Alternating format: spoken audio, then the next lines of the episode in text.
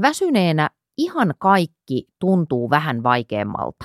Me siedetään ihmisiä huonommin, jos tietokone käynnistyy niin kuin sekunninkin liian hitaasti, niin tekee mieli lyödä nyrkki läpi siitä näytöstä. Ja aivot on tosi tahmeet. Kaikki sujuu niin kuin 30 pinnaa hitaammin, kun on väsynyt. Puhumattakaan siitä, että mitä tapahtuu sille tekemisen laadulle.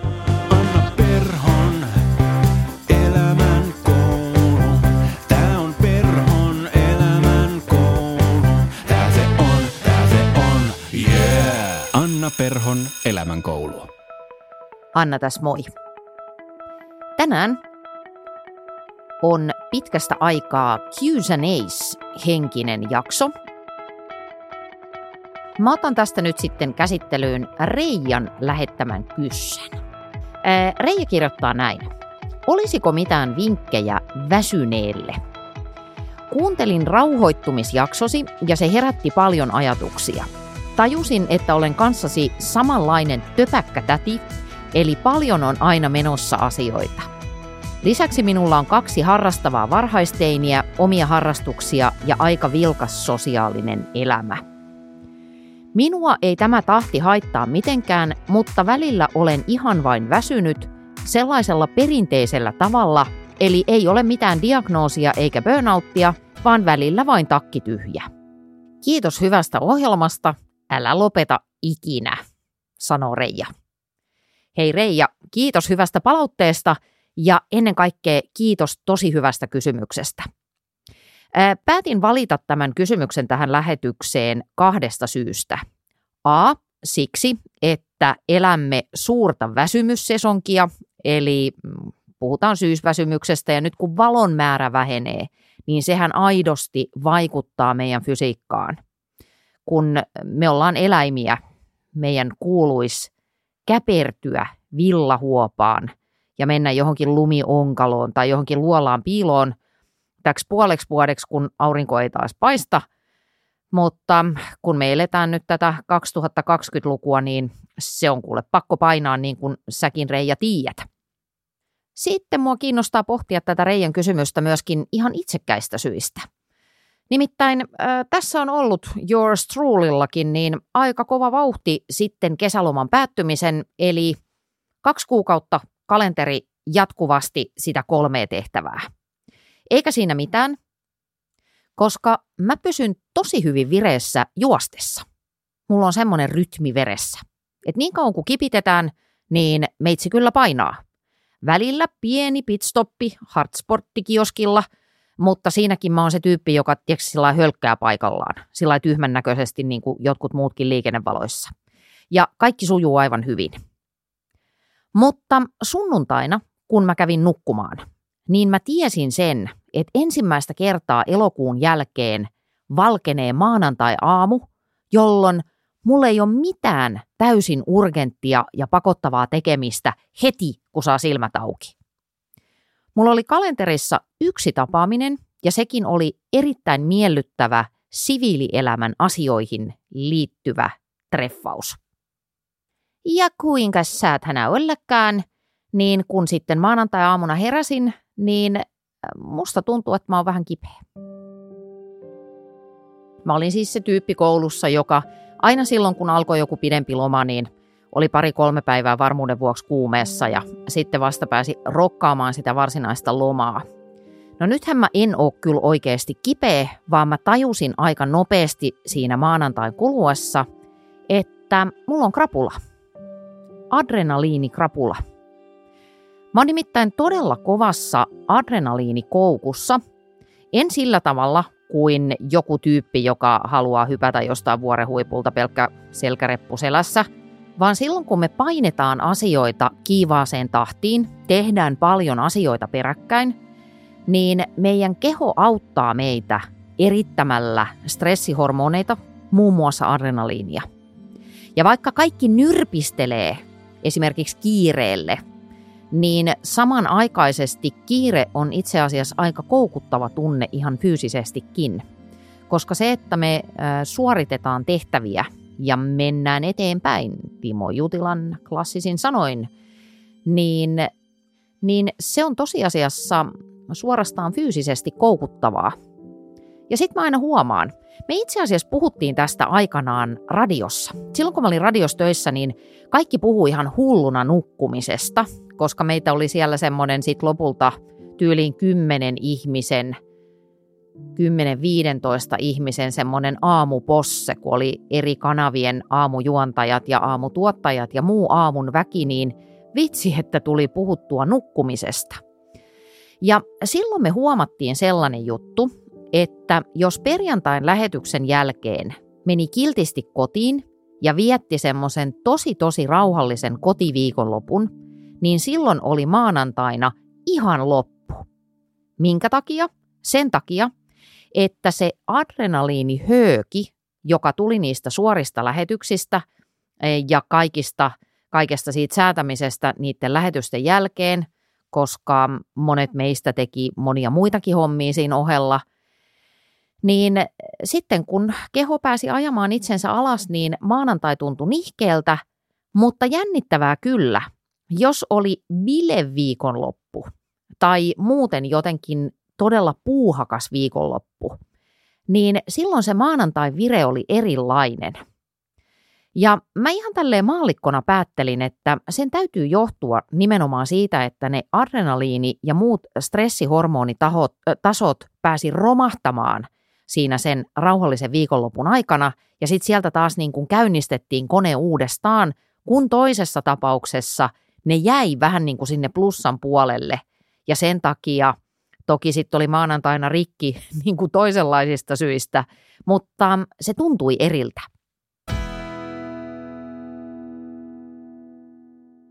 Ja nyt kun mä istun tässä, niin mä ehkä teen sitä, mistä aina varoitellaan, että krapulaa ei passaisi paikata samoilla aineilla kuin millä se on hankittu. Mutta en mä voi sille mitään, että aina kun mikki, mikki aukeaa, niin täällä vanhan sotaratsun kone käynnistyy ja pikku tujaus, Adrea, hiipii suonistoon. Mutta se, mitä mä yritän tässä nyt selittää – pitkästi ja monipolvisesti on se, että mulle itsellekin tekee hyvää vähän muistella sitä, että millä eheytetään energiatasoja.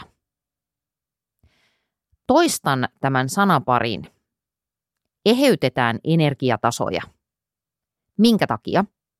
Sen takia, että hiukan viitaten tähän jo klassikoksi muodostuneeseen rauhoittuminen on paskaa jaksoon, niin musta tuntuu, että koko väsymystermi, sana väsymys, on tällä hetkellä niin kontaminoitunut, että jos joku sanoo, että se on väsynyt, niin siinä ympärillä on välittömästi iso joukko huolestuneita ihmisiä, jotka esittää näitä diagnooseja. Voi voi, sinä olet varmasti uupunut, sinulla on nyt burnout.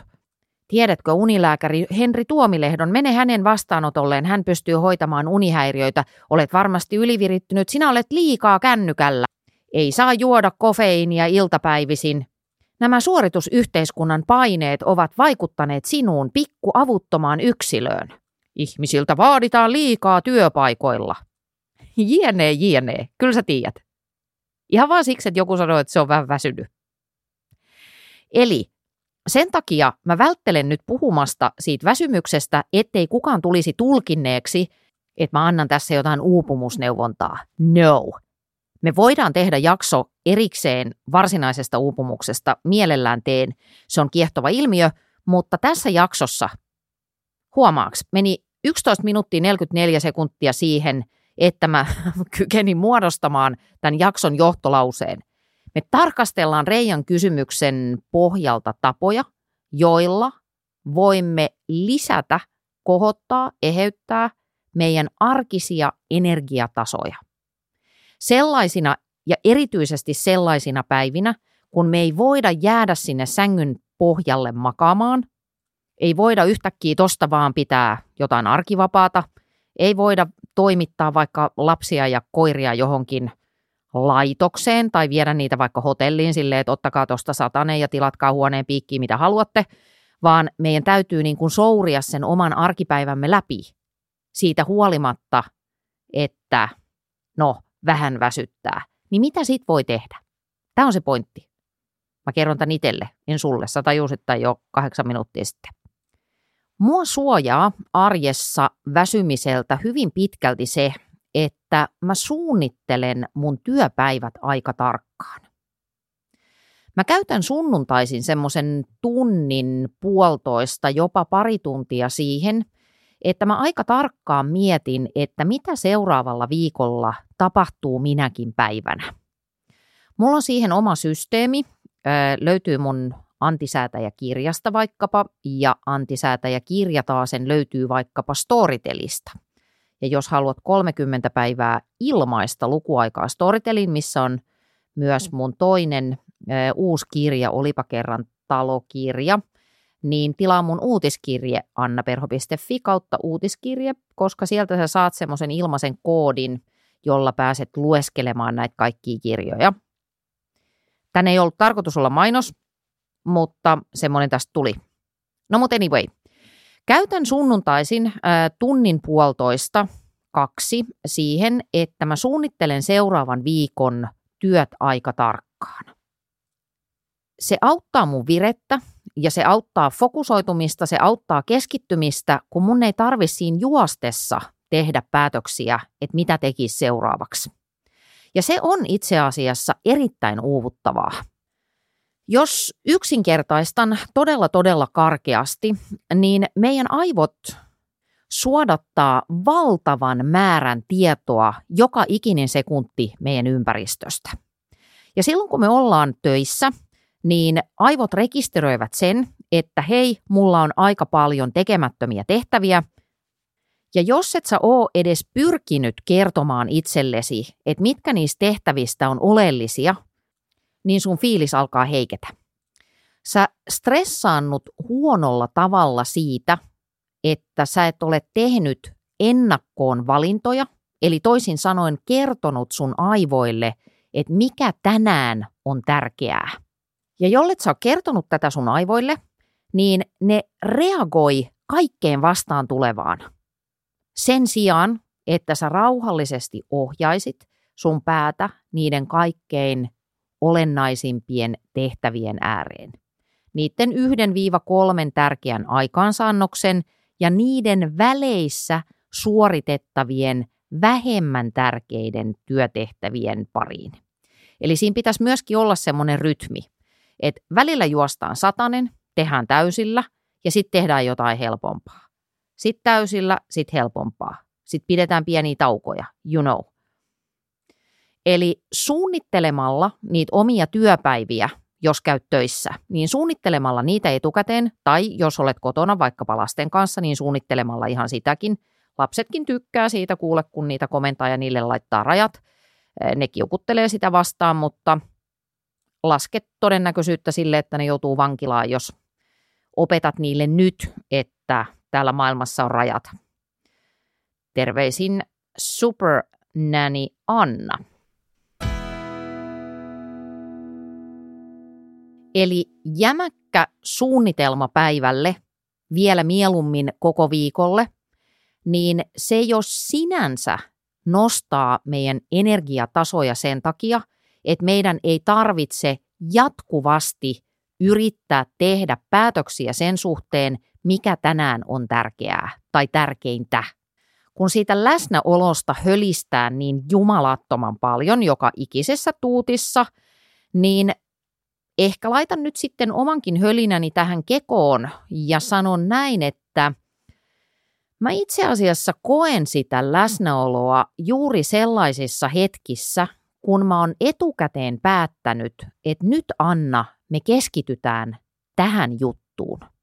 Esimerkiksi, kun mä istun täällä studiossa ja huomaan tämän nyt samalla kun puhun, niin en mä näe täällä edes näitä studion seiniä. Mä en oikeastaan näe tota näyttöä, mikä mulla on tuossa edessä. Mä en näe mun muistiinpanoja, vaan tämä aika lailla kulkee omalla painollaan – koska mä oon valmistellut tämän hetken etukäteen ja koska mä tiedän, että nyt kun mä olen täällä, niin mä en ole pois mistään tärkeämmästä. Ja se on valtavan rauhoittavaa mun aivoille ja mun yleensä aika levottomalle mielelle. Nyt ollaan tässä, koska mä oon päättänyt. Jos sulla on semmoinen fiilis nyt, kun sä kuuntelet tätä, että apua, mä en ole suunnitellut mitään ja mä en ole päättänyt mitään, niin ei se mitään. Silloin sä olet samanlainen kuin suurin osa suomalaisista tietotyöntekijöistä, joista 73 prosenttia eivät esimerkiksi suunnittele työpäiväänsä lainkaan. Ja sitten ihmetellään, että minkä takia mulla on vähän uupunut olo iltapäivisin, kun mä juoksen täällä henkihieverissä reagoiden kaikkiin vastaan tuleviin asioihin vähän, kunnes mä taas sekunnin päästä vaihdan sitä tekemistä johonkin toiseen, kun mä en ole kertonut itselleni enkä mun aivoille, mikä tänään on tärkeää. Jos sä haluat akuuttia apua semmoiseen sekavaan väsyneeseen oloon, niin sit mä suosittelen sellaista työkalua kuin Brain Dump, eli mikä se olisi, aivoroskis. Ota kynä ja paperia ja kirjoita paperille kaikki asiat, jotka vaivaa sua tällä hetkellä. Ei siis mitään esseitä, vaan vedät ne sinne ranskalaisilla viivoilla, että nää, nää, nää, nää, nää ja nää on tekemättä. Se auttaa sua välittömästi. Ähm, Tämmöinen Daniel Levitin niminen äh, neurobiologi tai joku aivotutkija, semmoinen aivoäijä. Äh, katselin sen haastattelun joskus YouTubesta ja siltä kysyttiin, että mikä on sen paras äh, kiireen hallintavinkki tai ajan hallintavinkki, niin se sanoi sillä tavalla, että kirjoita aivan kaikki tämmöiset keskeneräiset mieleen tulevat asiat aina paperille. Mä päätin uskoa sitä, koska se on aivoäijä ja mä oon vaan tämmöinen podcastäjä. Ja se on auttanut aivan valtavan paljon. Mun käsilaukussa kulkee ihan aina mukana semmoinen mustakantinen vihko, jonne mä kirjoitan joka ikisen asian heti, kun ne tulee mun mieleen, että tämä ja tämä pitäisi hoitaa. Ja se auttaa ihan valtavasti, koska mun ei tarvitse yrittää pitää niitä täällä päässä ja täällä pikkutyömuistissa, koska sekin väsyttää. On hirveän kuormittavaa yrittää muistella sitä, mikä pitäisi hoitaa, sen sijaan, että sä kirjoitat sen johonkin dokumenttiin ja sitten se on siellä ja se on säilössä. Ja jos sua rupeaa huolestuttamaan, niin sä voit lukea sen sieltä, että ai niin, tääkin. Vuonna 2019 julkaistiin semmoinen tutkimus, jossa todettiin, että ihmiset, jotka kirjoitti näitä brain dump-listoja, eli ihan siis to-do-listoja ja mielellään mahdollisimman yksityiskohtaisia to-do-listoja, niin eh, nukahtivat ja nukkuivat paremmin kuin ne ihmiset, jotka vatvoivat näitä tekemättömiä töitä ja tehtäviä päässään, eivätkä laittaneet niitä mihinkään ylös. Toinen juttu, mitä mä teen silloin, kun mä huomaan, että mä olen tänään väsynyt, on se, että mä lasken rimaa ihan reippaasti. Sen takia, että väsyneenä ihan kaikki tuntuu vähän vaikeammalta. Me siedetään ihmisiä huonommin. Jos tietokone käynnistyy niin kuin sekunninkin liian hitaasti, niin tekee mieli lyödä nyrkki läpi siitä näytöstä. Ja aivot on tosi tahmeet kaikki sujuu niin kuin 30 pinnaa hitaammin, kun on väsynyt. Puhumattakaan siitä, että mitä tapahtuu sille tekemisen laadulle. Niin mä teen ihan suosiolla sillä tavalla, että silloin mä tietoisesti lykkään asioita eteenpäin.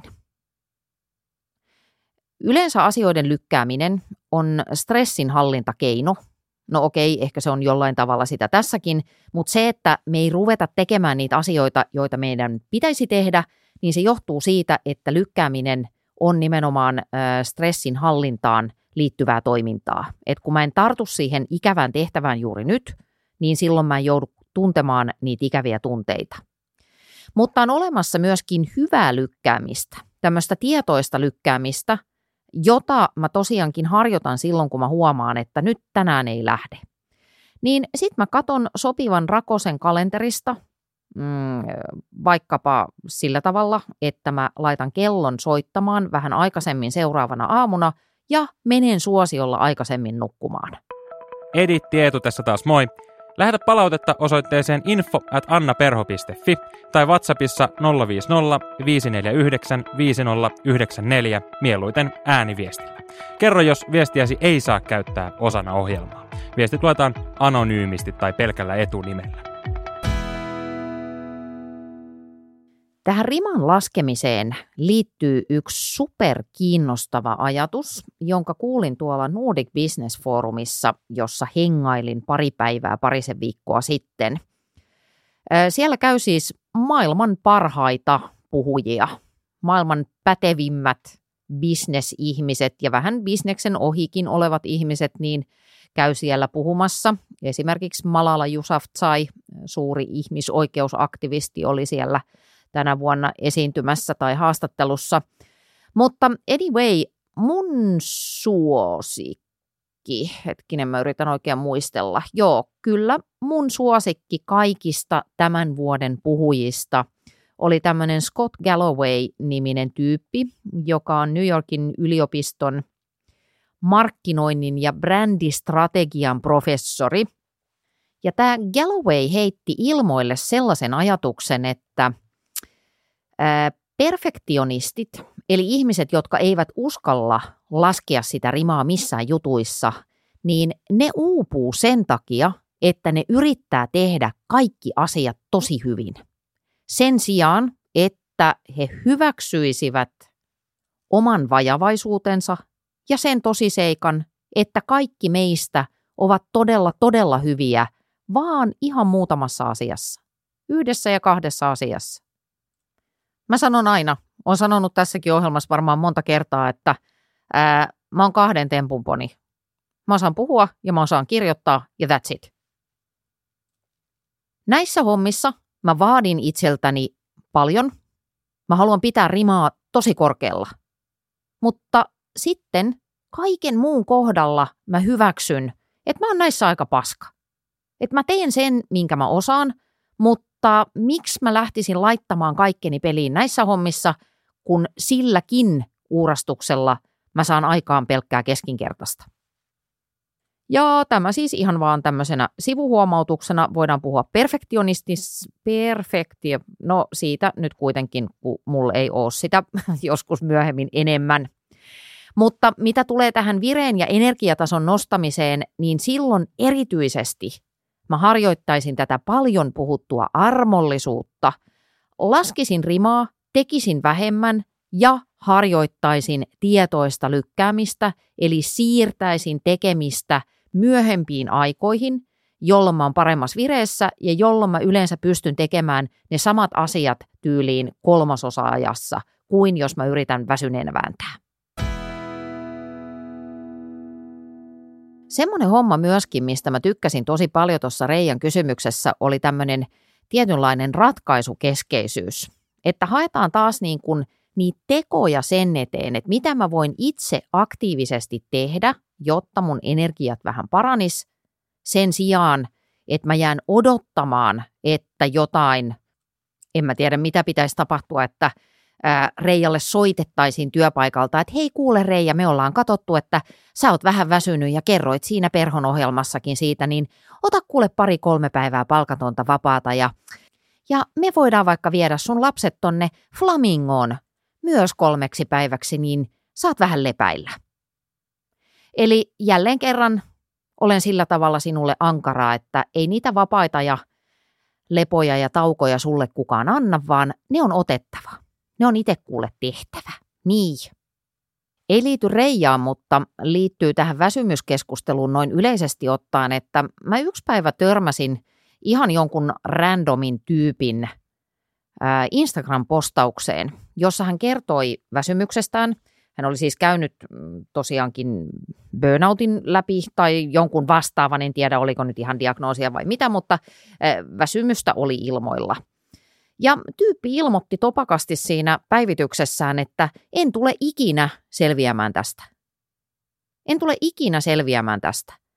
Ja kuvasta päätellen, niin tyyppi oli semmoinen reilu kolmekymppinen, niin ihan hirvittävän paljon teki mieli vastata siihen kommenttikenttään, jos olisin ihminen, joka vastailee tällaisia asioita kommenttikenttiin, että mm, älä päätä älä vielä päätä, että sä oot seuraavat 67 vuotta ihan tosi väsynyt. sua pystytään auttamaan. Ja se, että sä rakennat identiteettisi sen varmasti sinänsä aivan perustellun väsymyksen ja uuvahtamisen ympärille, niin se ei ole hyvä valinta.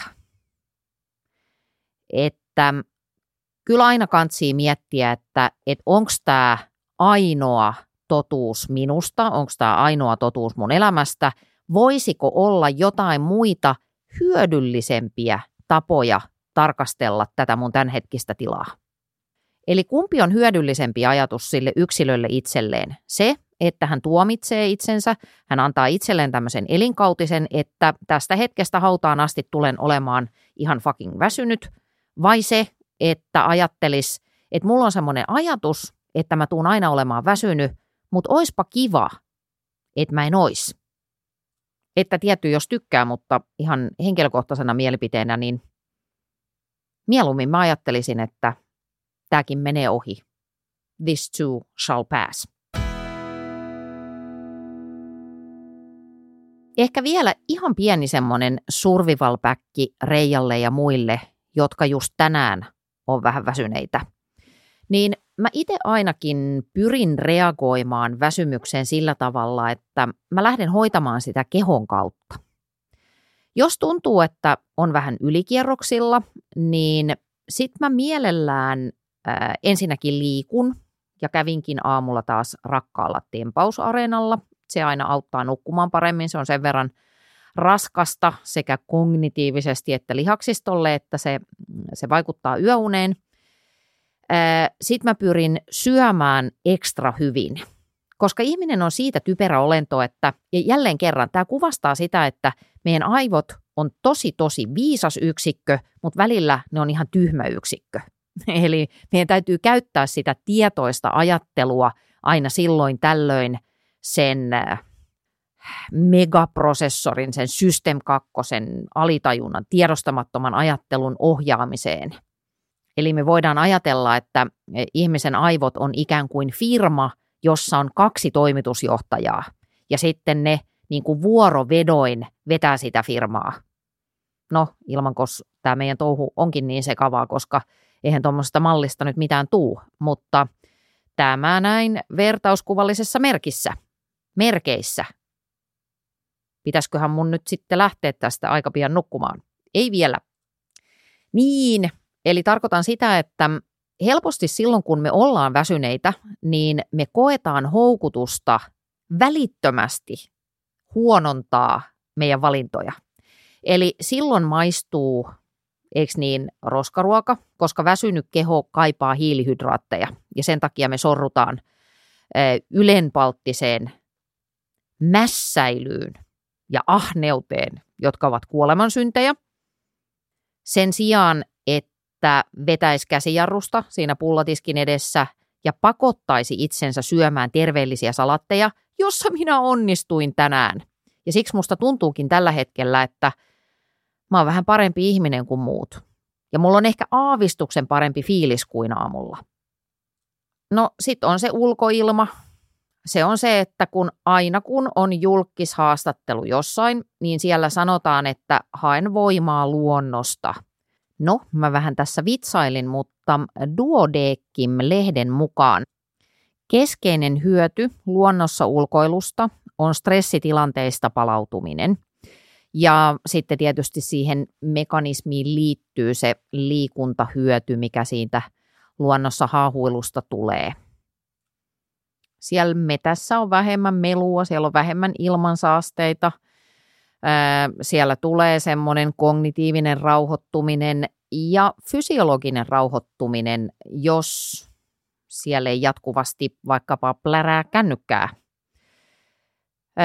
Luonnossa saa viettää omaa aikaa tai sitten jos sun palautumiseen ja niiden energiatasojen nostamiseen tarvitaan muita ihmisiä, niin sitten hän siellä voi käydä kälättämässä jonkun kaverin kanssa. Plus, että sittenhän nykyään tiedetään myöskin jo paljon kiehtovia juttuja siitä, että luonnossa oleilu parantaa tai vahvistaa immuunipuolustusta me eletään liian steriilissä ympäristössä ja sitten kun me mennään sinne metsään, jossa on kaiken maailman hiukkasia ja sammaleita ja menninkäisiä, niin se, se tosiaan parantaa meidän puolustuskykyä. Eli juuri silloin, kun me vähän väsyneinä, vähän stressaantuneina halutaan antaa silleen periksi, että mä en nyt just viitti lähteä ulos, mä en nyt just viitti liikkuu, mä en nyt just viitti syödä terveellisesti, vaan mä teen nämä asiat sitten, kun mä oon piirteempi, niin sehän vaan syventää sitä vetämätöntä oloa. Eli pitäisi tosi skarpisti pyrkiä toimimaan juuri päinvastoin. Mä vähän liikun, mä vähän käyn jossain ulkona, mä mm, skarppaan sen suhteen, että mä syön kunnolla, enkä vaan ryystä kahvia ja vedän munkkia siinä toivossa, että se valtava sokeripiikki pitäisi mut hengissä koko päivän. Sitten rimaa vähän alas, keskityt niihin kahteen olennaiseen tämän päivän juttuun, siirrät tietoisesti kaikki muut. Ja sitten joskus voi olla aivan järkevää sanoa muille ihmisille, että tänään ei lähde. Hoidan, mutta en tänään. Se jotenkin huojentaa. Ei ole semmoinen syyllinen olo. Ei tarvi esittää reipasta silloin, kun ei ole reipas. Ja ehkä vielä semmoinen juttu, minkä tänään esimerkiksi ihan tietoisesti tein, niin mulla olisi ollut yksi semmoinen todella tärkeä puhelu. Se saattaa ratkaista kaiken. Niin mä jätin sen soittamatta. Kun mä tiesin, että tänään mulle ei riitä. Niin tästä päätöksestä mä oon ehkä kaikista ylpein tänään. Et mä en niin kuin lähtenyt väkisin suorittamaan huonosti jotain sellaista, minkä mä voin tehdä ylihuomenna tosi hyvin. Ja tähän sitä brain dumpia tarvitaan. Mulla on tärkeä puhelu, mä en tee sitä nyt, koska mä tiedän, että mä en ole siihen parhaassa terässä, mutta ei se mitään. Se pysyy siellä mun mustassa vihossa, se pysyy mun kalenterissa, mä vaan siirrän sitä toiseen paikkaan. Ja tämä poistaa multa täysin sen, että mun pitäisi murehtia sitä ja pyörittää sitä juttua päässäni. Kun se on tallessa, kun se on hallitusti, kontrolloidusti siirretty jonnekin muualle, niin ei hätää. Mä saan vähän headspacea.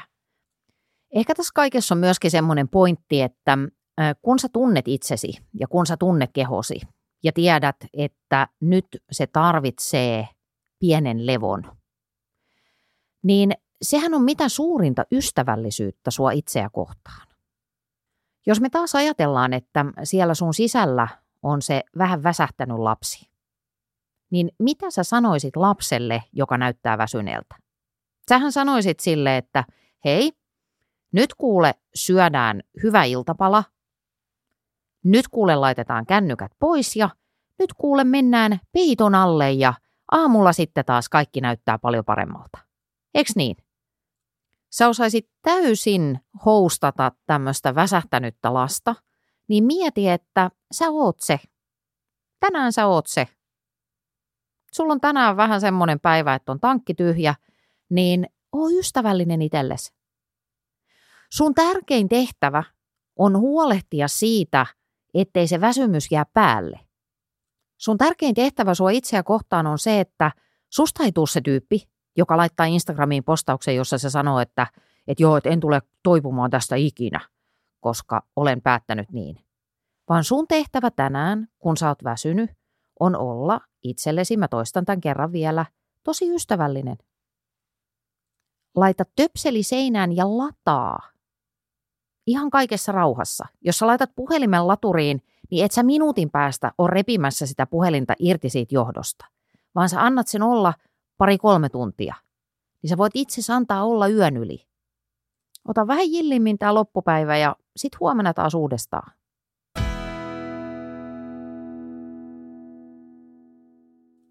Eli otetaanpa tästä vielä pieni tiivistys.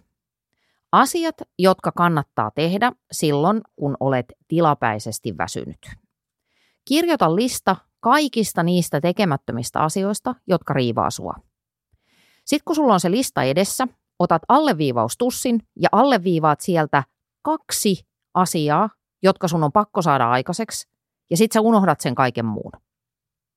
Eli sen sijaan, että sä tuhlaat niitä vähiä voimavaroja semmoiseen kaaukseen ja sen pähkäilyyn, että mitä mun pitäisi tehdä seuraavaksi, niin tee se päätös ja sitoudu siihen. Sitten samalla päätät, että missä ja milloin sä suoritat nämä tehtävät, jotka sun on pakko tehdä tänään.